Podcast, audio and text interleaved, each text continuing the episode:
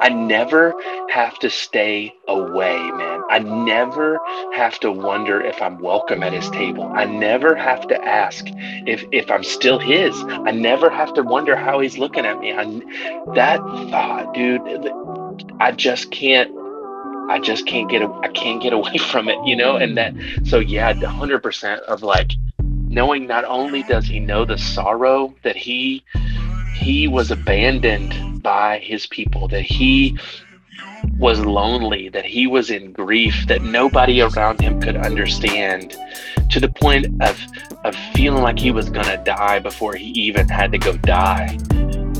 He gets that. He, as my sympathetic high priest, he understands all of that.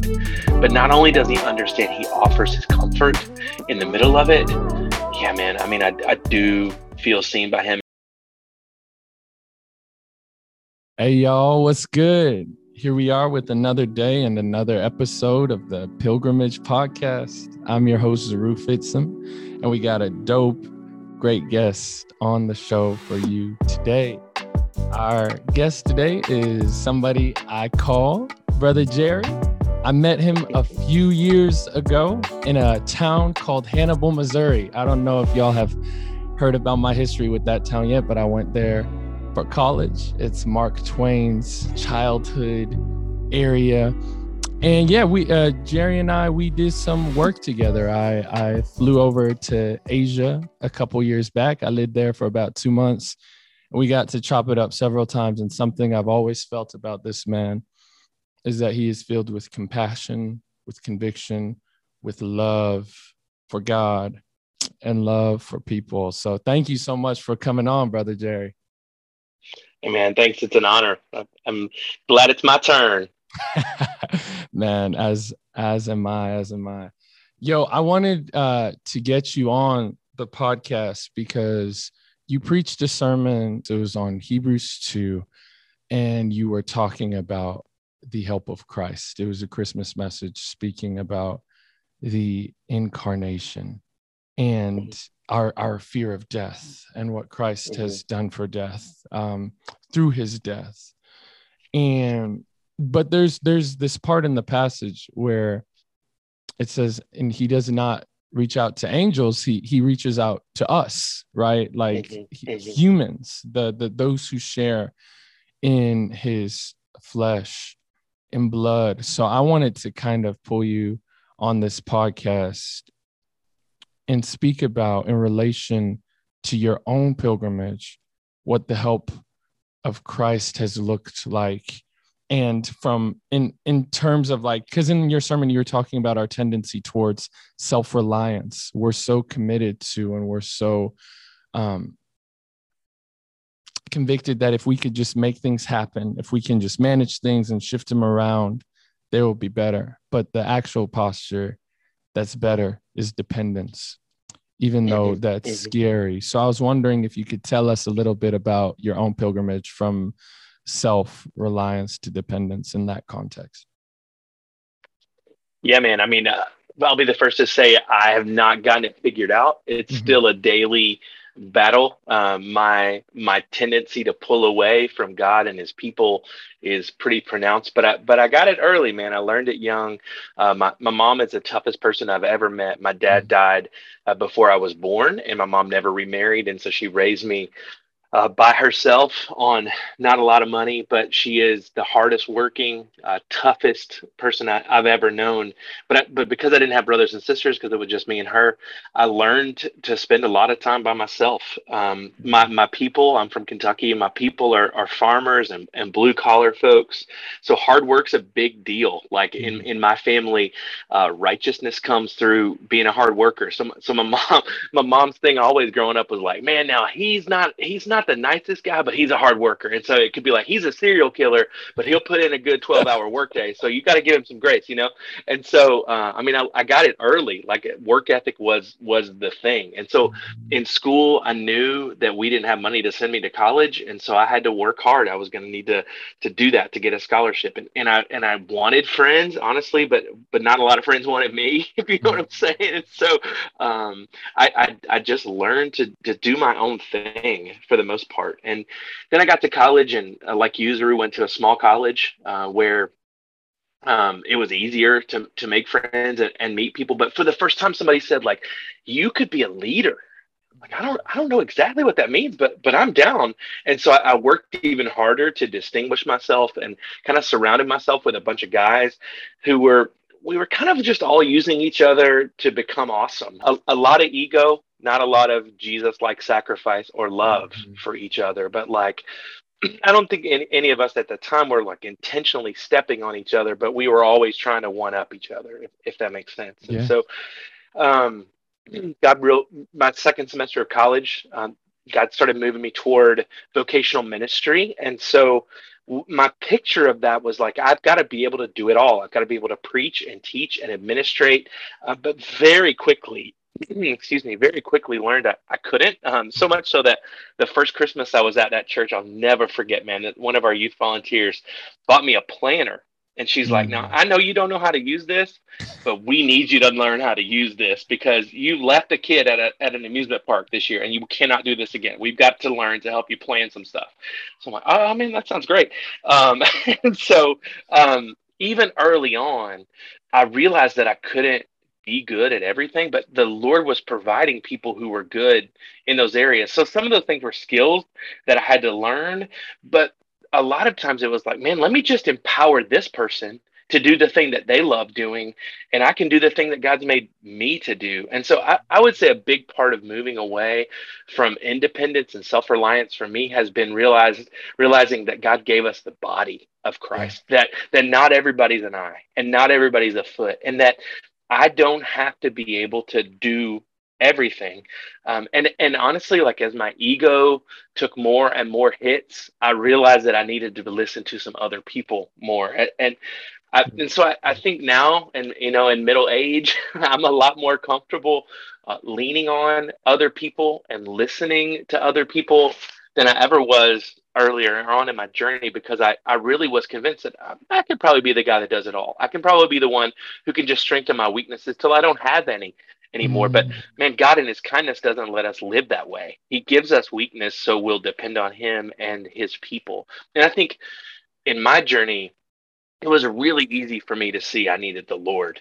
It was much harder for me to see I needed others. Mm. And so God, God had to to bring me to place after place and mistake after mistake, honestly, before I was willing to look around and realize, oh no, God put these people here because I actually need them in my life. I, I don't need the perfect version of community that I've got in my mind. I need the actual ones that are sitting here in front of me.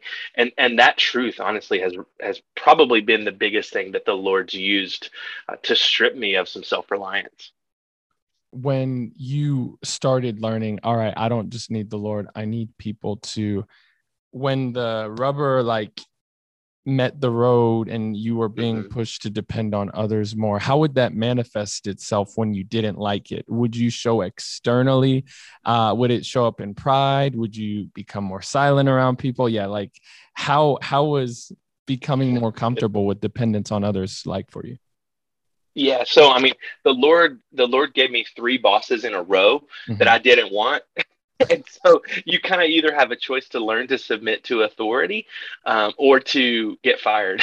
Basically, was like my options, you know. And I, and I was I was poor and I needed the money, and so I didn't want to get fired, and so um, it, it would probably be a lot of rebelling internally and telling the Lord, I know I'm smarter than these people, but I'll, I'll submit to him because you said I have to. Uh, but then, man, as I did that magically in the way that he does, I, the Lord allowed me to actually learn from those people that I didn't think I had anything to learn from, and to in in having a posture of submission and a willingness to not have to to be it, it all and do it all and know it all I think the three temptations that all of us have struggled with since the garden. You know, Zach Eswine in um, in his book Sensing Jesus, which I think is called The Imperfect Pastor now, mm-hmm. um, says that's the biggest temptation for people in ministry to feel like we have to be everywhere and and do, know everything and be able to do everything. And because of that, ministry runs us into the ground time after time. I mean, if mm-hmm. COVID's taught us anything, right, it's that man, we cannot do it all and we can't be everywhere and so i think um, I would run myself ragged. I would work 16, 18 hours a day to try to produce, and then I'd be exhausted. And then I'd start sinning because I was more exhausted, you know, and, and it became this vicious kind of downward spiral of, man, I, I really physically can't do it all. I, I gained like a hundred pounds in seminary while I was going to seminary full time and working full time. Um, because you're not supposed to do both of those things full time. God didn't make us to be able to do that, you know? And so I think the Lord allowed me to, because I had a, a pretty strong work ethic, allowed me to burn out pretty good and get sick honestly physically sick um, before I realized, okay, I, have got to learn to equip and release some people to do the things that I can't do. And, and then seeing that in the word, seeing that eh, according to Ephesians 4, that's the actual job of pastors and ministers is to equip the people for the works of service. So that doesn't mean that we have to be able to do everything, but that we are empower other people to do the work of the ministry. And that was a liberating truth. And not just because I wanted to be a great leader, uh, I kind of got past that uh, uh, earlier on, I think, but because I really believed that God wanted to release people to do things for his kingdom and, and see the kingdom built through through the body, not just rock stars, you know. Yeah.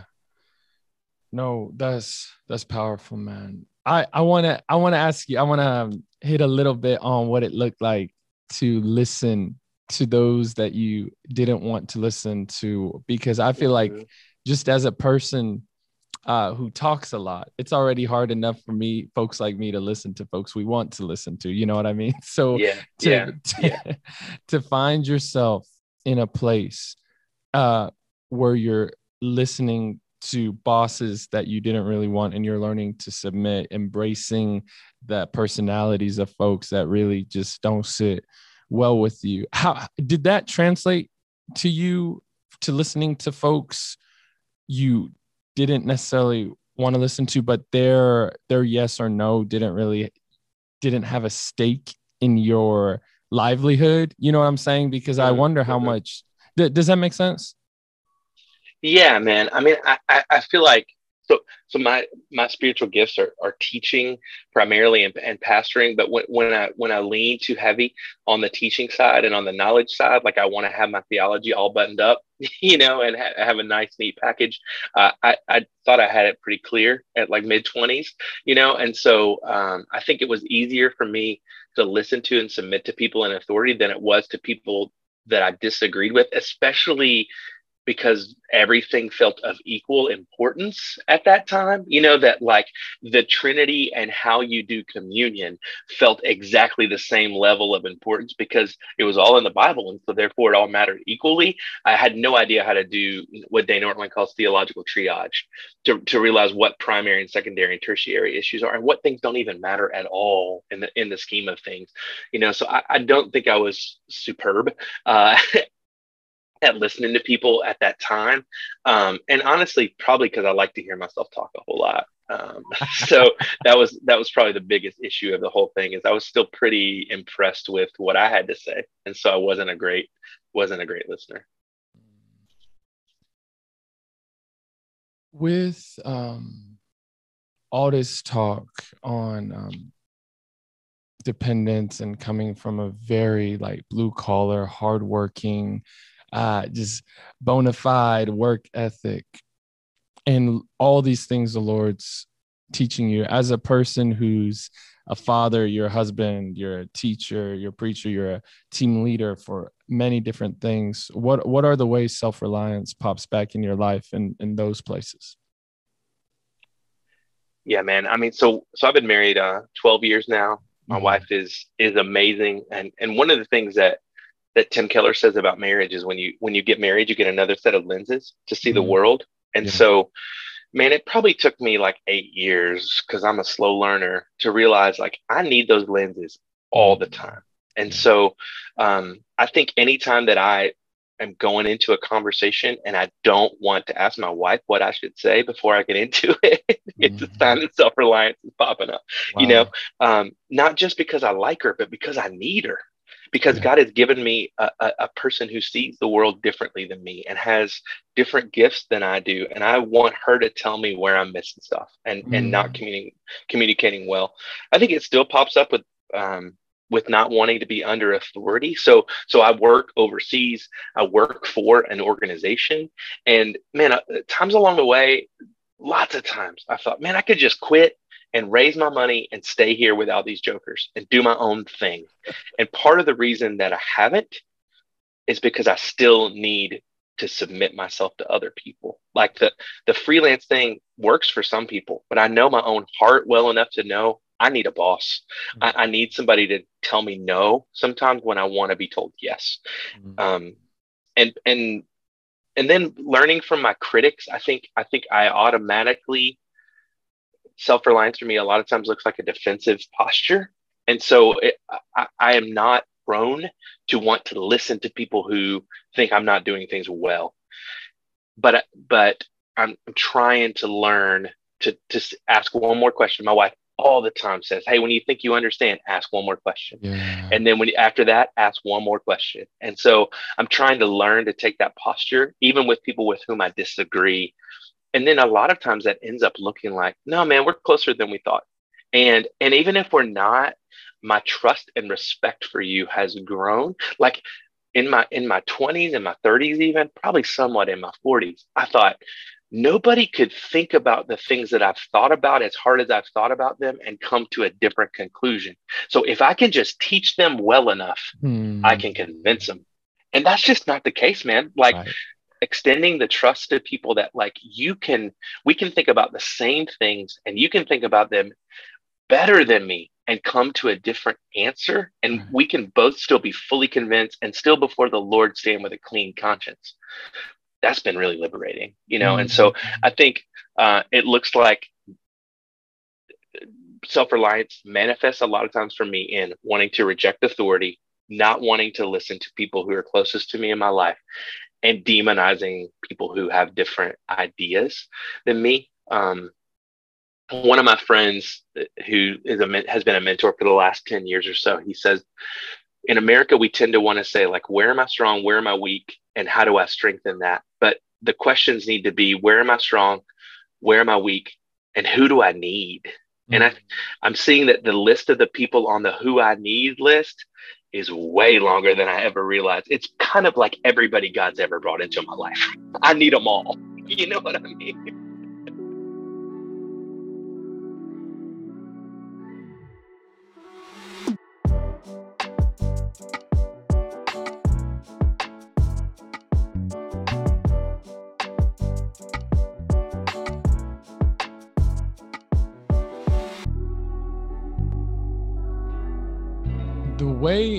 I'm wired, it like I, I talking to the people who I live with.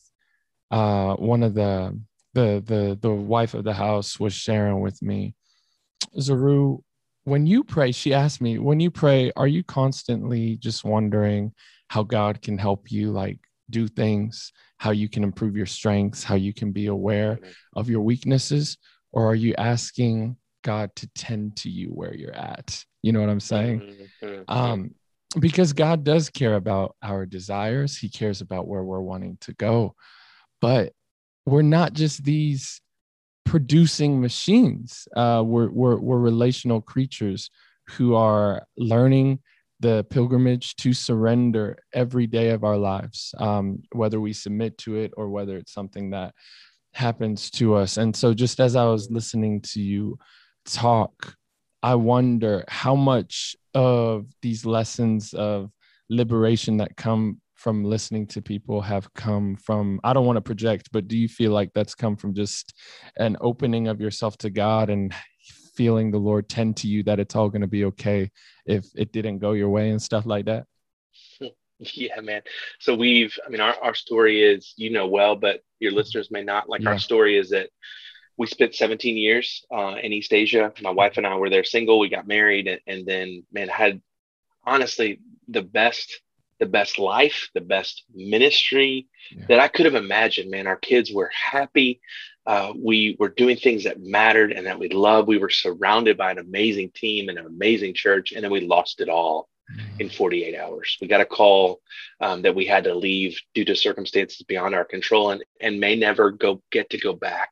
And so people that we had given years of our life to, man, I haven't talked to in three years and, and, and can't um, for, for various reasons. And so um, before that, there was a, a season where lots of people around us were trickling out for, for various reasons beyond their control. And, and so I, I feel like the Lord started to make me dependent on people that I wouldn't have wanted to depend on as he stripped away other people out of our lives. And so some of our closest friends became the people that we wouldn't have chosen, but but were, were kind of the ones that were left.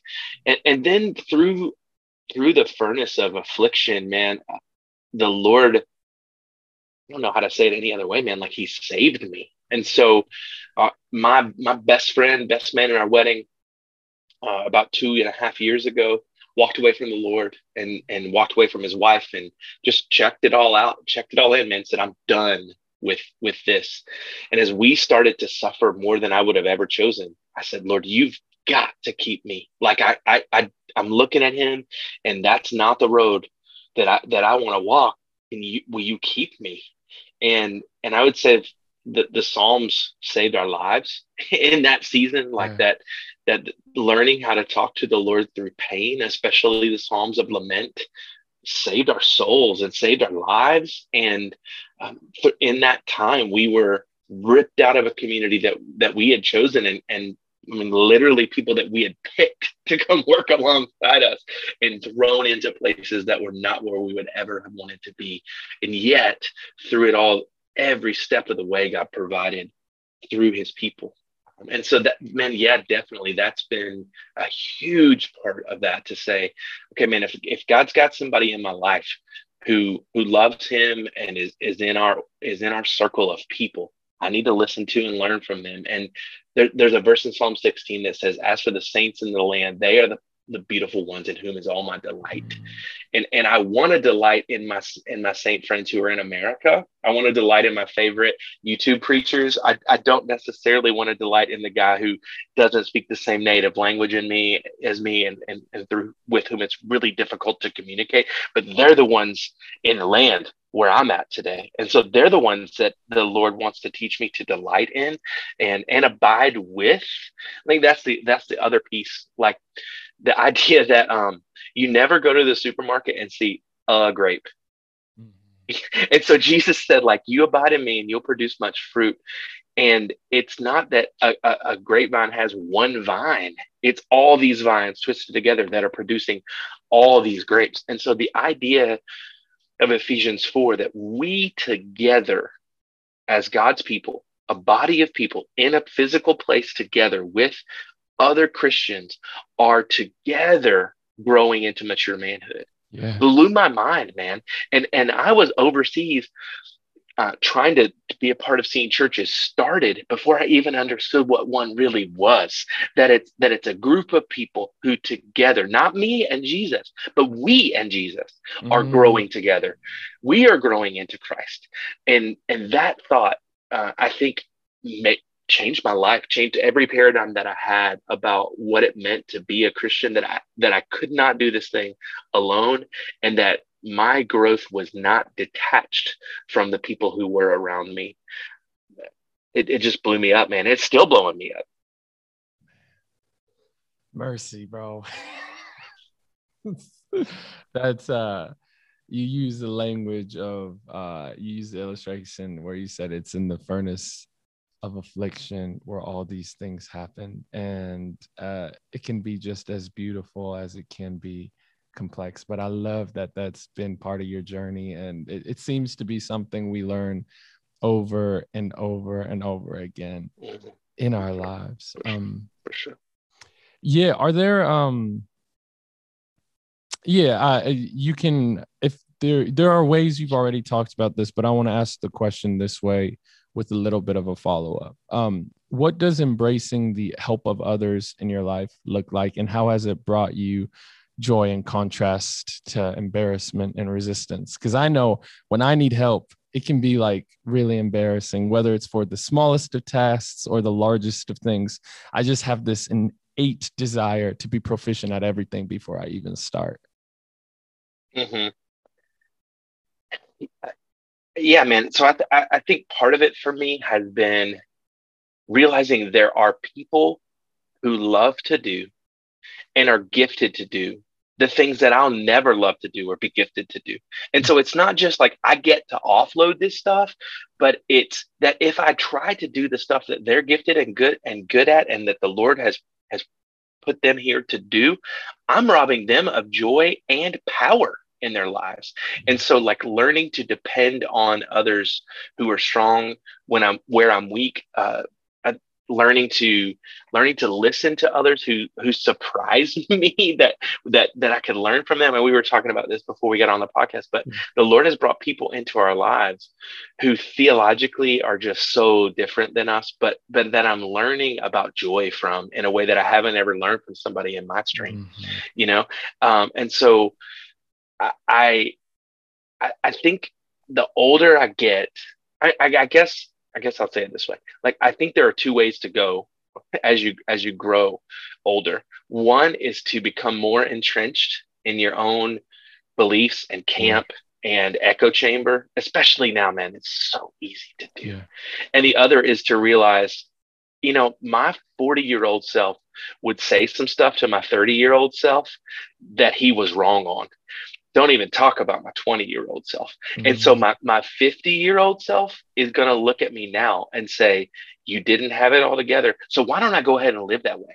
Why mm-hmm. don't I go ahead and listen to the people that God's put in my life? Because if they're here, God has something for me to learn from them and maybe something for me to offer to them in, in, in service and love or in teaching and encouragement. And so, um, man, it's just a better way to live. I think living because we've lived cross culturally for so long too. Yeah. yeah.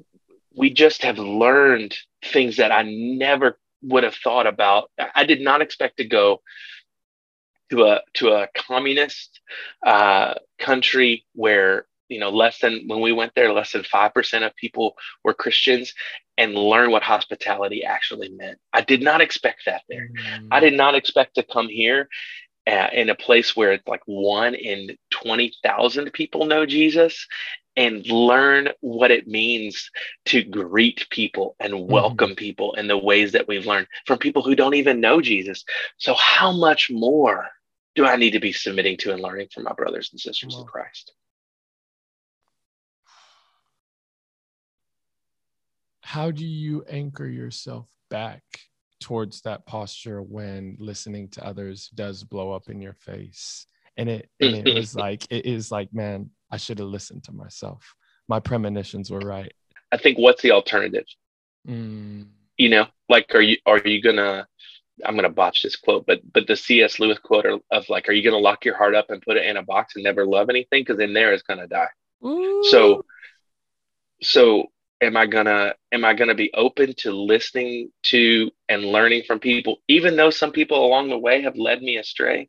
Yeah. You know who's led me astray more than them though? Me. Okay. and so like, like if i stop listening to them and i just keep listening to myself it's gonna end way worse. That's good jerry. That's my gosh.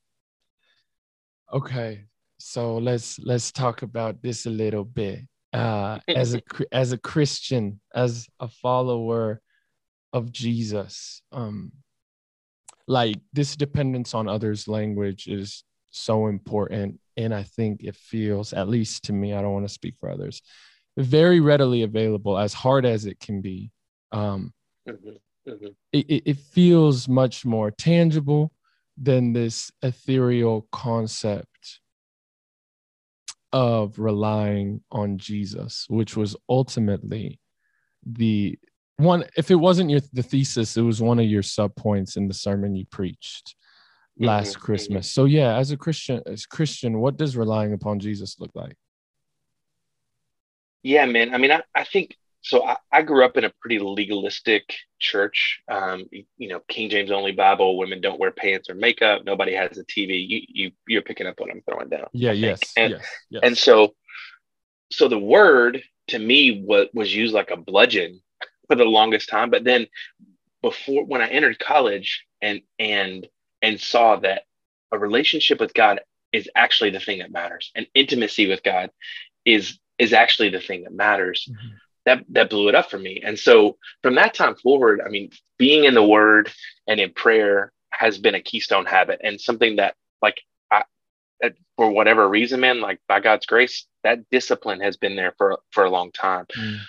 What hasn't been there is often throughout the day reminding myself to come back to him you know and so spending that 30 minutes in the word or whatever and then the rest of the day forgetting that he's there to help and that he's present and he's real and so i i've had to try to work to build in shortcuts to yeah. throughout the day of of like how can i get back to him as quickly as possible so for me a lot of times that looks like the transitions whether it's like okay i'm getting up to go to the bathroom because i've been sitting here for two hours cranking out this thing all right in that in that two minutes i'm going to turn back to him because mm-hmm. i know that i know that i can't or i've got to commute right now. I'm driving somewhere i'm walking somewhere. All right that's the time i'm gonna i'm gonna listen to some scripture. I'm gonna try to pray. I'm gonna have specific things that i'm meditating on to try to get me get me back to him. Corporately um, I just want to be praying with people as much as I can. Um, that which sounds a lot more spiritual. I mean, in reality, that looks like not that much time. So mm-hmm. it, don't uh, don't over spiritualize that. But but like the idea of of corporate abiding was not a thing I was ever exposed to mm-hmm. growing up in the church, or even as a in the traditional like evangelical circles that I ran in. Like oh, we we like spend time praying together for specific things or when i'm when i'm meeting with somebody we end that time by praying together. That just wasn't a thing. We were all too busy for all that you know? And so um, i would say anything good that's happened in our life and ministry is a direct result of people praying for it. And I mean, you remember, man, when you came for the summer, like we we tried to bake that in as much as we could into yep. in what we were doing ministry wise, because we just knew we'd screw it up if the Lord didn't didn't rescue us. And so, um, in in the passage in John about abiding, it, it's it's not rocket science, you know. It's it's like my words abide in you, and you abide in me. It, it's prayer and the word that keeps us in Christ. But I think the concept of that being a corporate discipline was new to me. And so yeah. uh, I, individually, I'm trying to build it in throughout the day, but then also with with other people, I, I want that to be a part of what what we're doing together. Yeah. How? Because uh, I think yeah, I I met your wife uh, Sarah in yeah. in East Asia, and she's just superwoman. You know what I'm saying? How yeah, yeah. like so you were talking a little bit about corporate prayer and corporate um, disciplines and a corporate abiding that points you back to God in the times you're distracted and not reliant upon Jesus. I'm just assuming here, maritally, um, do you feel like how, how have you felt sarah continually draw you back to a place of dependence on jesus because in my experience the the time i got to talk with her hear her out she's just like a presence of safety but also mm-hmm. a person who just yeah like loves jesus so i kind of want yeah. the listeners to be able to get to know sarah a little bit through your voice as well yeah man i mean so she she is trained as a biblical counselor she just finished her degree this year and mm-hmm. so a lot of times um, I just go and I'm like, you got to talk me off the cliff, man. Like, mm. you know, like just help me, help me not lose it right now, or help me see this situation more clearly. And she's so good at reminding me um, and everybody around her of like, this is what the Lord asks, and this is what He doesn't ask. You know that His yoke really is easy and His burden really is light. And if that I, if I'm feeling something else, or or being crushed by something else. It's not his. It's not his. I put that on me, or somebody else has put that on me, but it ain't from from Jesus. And so I, I, that's one one practical way. I think seeing her model it, man. Of she is that man. She is a uh, a non anxious presence, and um, I I admire her more more than anybody else in the world because of that. And and and like I alluded to earlier, always trying to run by her. Like my default is pretty direct.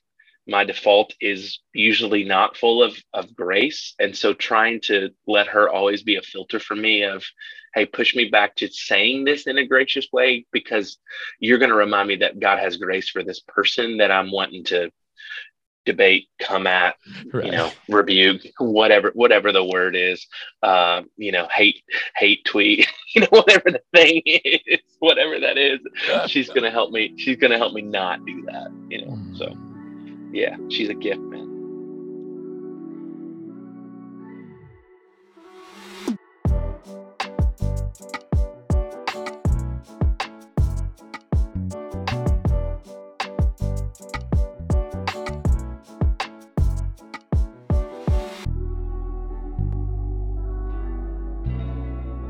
I want to circle back to something you mentioned earlier, and uh, yeah, we can talk about it in as much of what's appropriate. Were there, speaking about traumatic occurrences, being removed mm-hmm. from a place just in 48 hours after being there? Did you say 17 years? Yeah. So in the country, 17 years, our last location, six. Okay. Yes. The, okay. Was that that trauma what did it what did it do to your faith hmm. Mm-hmm. yeah man i mean uh i really believe i'm i speak in hyperbole a lot but this is not one time that i'm doing that mm-hmm. if the psalms were not in the bible i don't know that i would be a christian right now if if the lord did not give us language to speak to him honestly about where we're at to to to look at uh, the situation in the world and who he says he is and ask what is this gap? I don't man i don't know that i would i don't know that i'd be following him today. And so there was a period of time where i couldn't read more than like a verse. And it was like read this verse and then complain to the lord you know? Um but the the book uh, Dark Clouds Deep Mercy somebody handed me right when we got out of country. And reading through that seeing that pattern in scripture was amazing. But but I'll tell you what I did man you're to laugh. But I I was seeing a Christian counselor at the time and he was kind of leading me in, in doing this lament thing. And about 4 months later I'm like hey dude I'm not good. Like I'm still not good. And he goes hold on a second. Did you think if you lamented well enough, God would just fix it. And I'm like, yeah, that's what he's supposed to do. And he's like, no, no, no, no, no. The goal is worship. Mm. So if three years from now, you're still balled up in the floor crying about everything that you lost, but you're worshiping through those tears, it wasn't in vain. And bro, I mean, I'll be honest to say, like, we we've been in our new place a year and a half, and there are still days where it's like, if somebody says the wrong word or I get a whiff of the wrong spice that came from where we used to live, I'll be on the floor again in tears or watching my kids. One of my kids right now, you cannot you cannot mention about 20 different things from that country without mm-hmm. tears flowing immediately, you know, um, from my adopted daughter and who's from there. And so, uh, and we worship through that, you know, like, um, one of the things that's been a helpful paradigm is my wife said recently we don't move in and out of seasons of suffering. I, I, would have said like as we get older like it seems like there's less space between the seasons of suffering. And she's like no no no this whole life is exile. Mm. this our whole life is wilderness between the time that jesus saves us and the time that he gets us home. It's wilderness the whole time and we're just more awake to it than we were before we walked through it before. And so um, it's not that the suffering has increased, it's just that our awareness of it has grown and our longing for him to to come back and make all things right. But but man, I mean to be honest, like I I had times where I wanted to leave the faith. I definitely wanted to leave ministry. I, I, I got decently far in the Chick fil A owner operator application, but I don't own nothing. And so they were like, man, you don't even have a car and you're 43. We can't hire you to run a restaurant. like, what's your deal? no. You know? And so, um, so I, I mean, I, I wanted out, but, but I, Zaru, honestly, I kept coming back to Peter's words, like, where else are we going to go? There is no other, there is no other choice. He's all we got, man. Like, he's all we got. And he alone has the words of eternal life. And, uh, I just don't think there's another option. And but I didn't come up with that. You know, he anchored me to himself. Like he's yeah. the one that's kept me. Um, this, there's a quote from famous preacher that says, "Keep trusting in the one who keeps you trusting." And so that was my prayer for the first six months when we left. Man, is like, you have got to keep me trusting you because I don't want to. And if you don't keep me, I won't be kept. I'll be just like my best friend. I'll walk away in a second if you don't keep me. And and to praise him that he has he, and he still is um, and and i ain't got nowhere else to go man i really don't yeah man that uh i ain't got nowhere else to go uh, that passage in john 6 of where else can we go? I have a friend on twitter his name's robert and he has chronic pain. He has uh, been an atheist. He has lost two sons. And one of the most insightful reflections that I've ever seen him post about all the pain that he's had and that continues to flare up in his body and flare up in his heart is this at least Jesus sees. Because after that, where else can we go? You have the words of eternal life. It says, not one of these things you have gone through, right? Will not be uh, uh, I don't I don't know if it's the 30 fold or 60 fold passage, but you know what I mean. Like all yeah, those yeah. things you went on uh, went through in this earth as exiles, as tormented folks. I saw that. and mm. so you will mm-hmm. find that being with me, lamenting on what has happened to you, but still trusting that my promises are true, still trusting that you can take heart because I have overcome the world is worth it. That's mm-hmm. that's like a hell of a call, man. Um, mm-hmm. Mm-hmm. Let me ask you this: Do you, uh, in in in what you've shared, uh, just with your story, the words that you say to your children, and sn- uh, sniffs you catch in the breeze, um, do you feel seen by Jesus? Yeah, man. I'm um the other the other book, the other I don't know, podcast too that the Lord used in that time was gentle and lowly. Like mm-hmm. I we were in this place with some other folks who had come out about the same time that we had and I walked downstairs one day and this guy is just weeping, man. He's a strong dude, but he was just in he was a a pile. And I'm like, what what happened to you, man? He's like, I think I, I think I'm learning to love Jesus and more than I ever have. And then this stuff, like what what what's going on? You know, and yeah, yeah. so he points me to that, he points me to that book. And so I think knowing that Christ is not turned off by our suffering, or even when we're sitting in shame of like, man, part of losing all the opportunity to be with those people again and seeing all the opportunities I missed along the way. And so there's on top of the grief, there's the shame of like, I, I didn't kill it every day. I didn't do the best I could have done. I didn't give it a hundred percent. I didn't share with those people in the, in all the ways that I, that I wish I would have, but, yeah. but that I don't have to put distance between me and God because of that, mm-hmm. because mm. Christ has already brought us near. I never have to stay away, man. I never have to wonder if I'm welcome at his table. I never have to ask if if I'm still his. I never have to wonder how he's looking at me. I that thought, dude, I just can't I just can't get I can't get away from it, you know? And that so yeah, 100% of like knowing not only does he know the sorrow that he he was abandoned by his people, that he was lonely, that he was in grief, that nobody around him could understand, to the point of of feeling like he was going to die before he even had to go die. He gets that. He, as my sympathetic high priest, he understands all of that. But not only does he understand, he offers his comfort in the middle of it. Yeah, man. I mean, I, I do feel seen by him. And, and um, I'm not at a place yet to say, I, I, I, am glad it happened or like, right, right, I, right.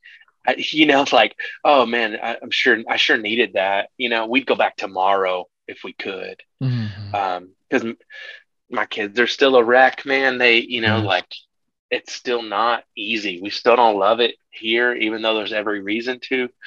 But the the intimacy and the the the love for Christ that's come out of that and for his body, man. The the body has loved us in ways that we never could have known.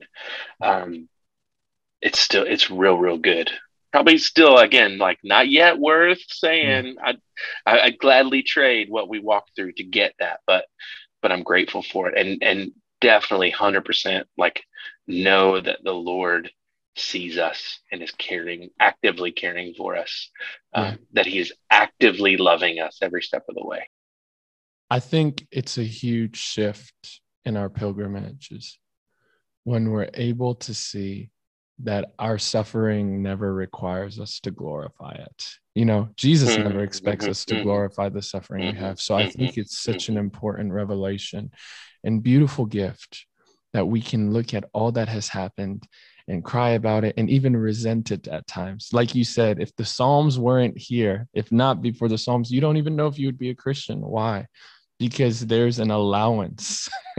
there's almost like yeah. an allowance of not almost there is an allowance of resentment and bitterness um, towards the grief for the sorrow for the affliction and an anger of god but it's still beautiful because it's brought to god right that's that's where mm-hmm. That's mm-hmm. where the real relationship is happening and that's why i think the, the the depth of our sorrows and the truth of christ's welcome at christ's table always for his own is beautiful. I I'm not gonna lie to you, man. One of the passages that I think has kept me, and it's like it's not this text isn't isn't even about me. It's not talking to me, but I find much solace in is when Jesus is talking to Peter, right?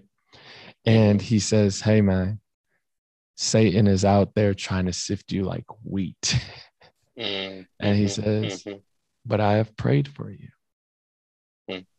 I think to intermingle my pilgrimage with yours a little bit, when I find myself um, tempted to only look at my life as a failure due to shame for rebellion, continual sin, um, hurt, right? Um, mm-hmm. Suffering. Mm-hmm all that I have done wrong, even the things I've done against God, have not kept Jesus from praying for me. Like I've I've I've just I've kind of appropriated and co-opted that text and found mm-hmm. comfort in That's that good. Christ intercedes. Really in that Christ yeah. intercedes. And I feel like that that gift of knowing even someone who has made uh, pretty like dubious promises saying like we would we would never run away we would never do, mm-hmm. do such things in fact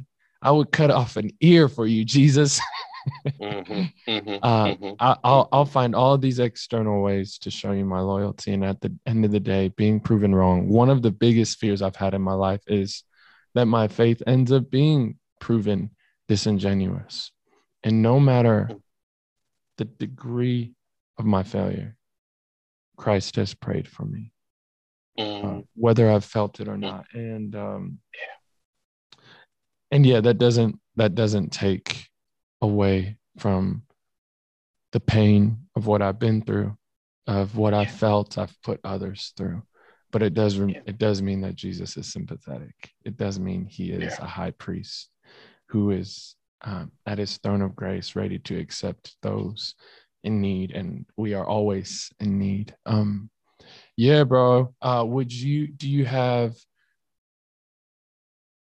any words of encouragement towards those who are inclined towards self-reliance that you could Mhm. maybe point them towards some beauty on their own pilgrimages uh, from from your from your experience Man, yeah. Um, I, I don't know why this memory has been in my mind all week, but I, I remember when I was younger and I went to this conference and this this dude was speaking and he was really gifted. Went up to him after the thing and I said, "Hey man, uh, how do you stay humble?" And he looked at me like I had two heads, and he was like, "Well, well man, I'm in I'm in the Bible." Yeah, yeah, yeah I know. I, know. I, I read the Bible too, but um, what else do you do? And he's like, "Well, well, I got some I got some guys in my life, and and like they call out sin." I'm like, "Yeah, yeah, accountability. I got that, man. What else do you do?" And he and he was like, "If man, if you don't know, I can't help you, basically, you know." And like his posture his posture was one of like i can't imagine not being humble because i know my own stuff you know? And so I- i think that that prayer of david of like search me o lord and know my heart. Try try me and see if there's a wicked way in me. Like it for those of us who who maybe are a little bit unaware of our weaknesses to ask the lord to expose that in a manageable way that doesn't cause a nuclear fallout for everybody around us you know but but to just say lord pull the curtain back a little bit on the depth of my sin there's this resource again my wife again, does biblical counseling and there there's this resource and maybe we can link to it in the in the show Yeah. notes they're called x-ray questions from Okay. from david Powlison who's with ccf and it's like 35 questions um that you just dig at it man you just ask the lord to expose you you know and and it quickly shows you oh there are a lot of things i love more than jesus and so i, I think on the on the relying on the lord's side um, realizing the depth of of our sin you know that that the more we understand that the depth of our sin and the more we understand how how great his holiness is the greater the cross becomes to us that Mhm. that that just magnifies the, the grace that we've been extended on the people side man to release ourselves from the need to be everything for Mhm. everybody to to to be willing so so i think there there's a type of person who's just wired to just go and kill it man just to go be the best every day and do it all and to, to hear the freedom of the words of jesus that that we don't have to to be that. We don't have to to do that. He's already enough. We don't have to be. And he's already he's already got it so we don't have to be all the omnis you know? But, but then on the other side for those like you mentioned earlier who who have been hurt yeah. especially by the church yeah. um, to to realize that the risk is worth it.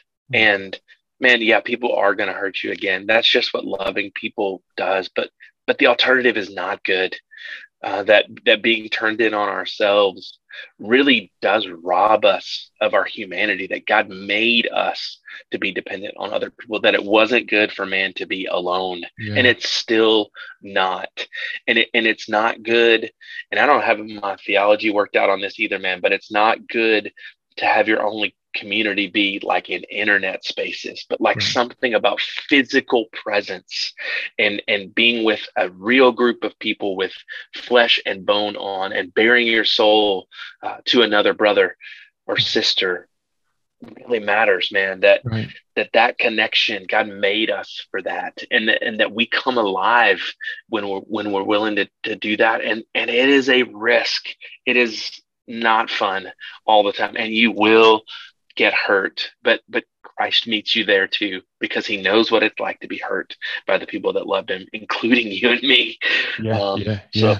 yeah man like i, I think um, seeing that this that jesus really is the smartest human who ever lived and he really does understand how reality is supposed to work and he really does know that we're not made to do it alone apart from god or apart from people and that the impulse of our flesh and our self will always be to pull away yeah always be to pull away but that true life and true freedom is found in yoking ourselves to other people and to our lord um, and, and that it's worth it It is, man. I'm I'm super thankful that uh we could get you on here. I've been blessed by this conversation. I can't wait for the pilgrimage podcast listeners to hear it, Brother Jerry, because there's so much in here that I think can cause us to count following Jesus as a joyful experience, though though it is not without much much sorrow. I um something we say on here a lot is that the pilgrimage is not about your triumphs it's not about the duration and it's not even about the setbacks because at the end of the day all those things can be stripped from you right? There are triumphant mm-hmm. times in our lives that are taken from us and there are uh, sorrowful times that even though the sorrow and the suffering always lingers and is part of our exile here it, it, it can be um, offset by some cool beautiful times. Um, but what it is about is the continuance and we mm-hmm. continue on the journey of the thing we find most worthy or the person we find mm-hmm. most worthy right. yeah, or the people we find most worthy. And i feel like you just encourage me towards that. And i i imagine so many others will be blessed by just your voice by your story. And yeah thanks for investing in me in the ways you have. Uh, brother seriously means a lot man, I appreciate you. I'm always sharpened by you, man. I remember sitting together in East Asia watching our kids bounce on a trampoline, and yeah. that that dude's thought about some stuff, man. So I'm I'm grateful. I'm grateful that you're still thinking about some stuff.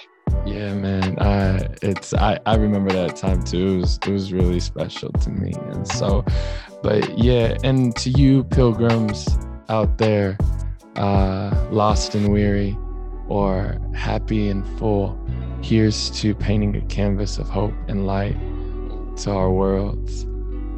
See y'all next time.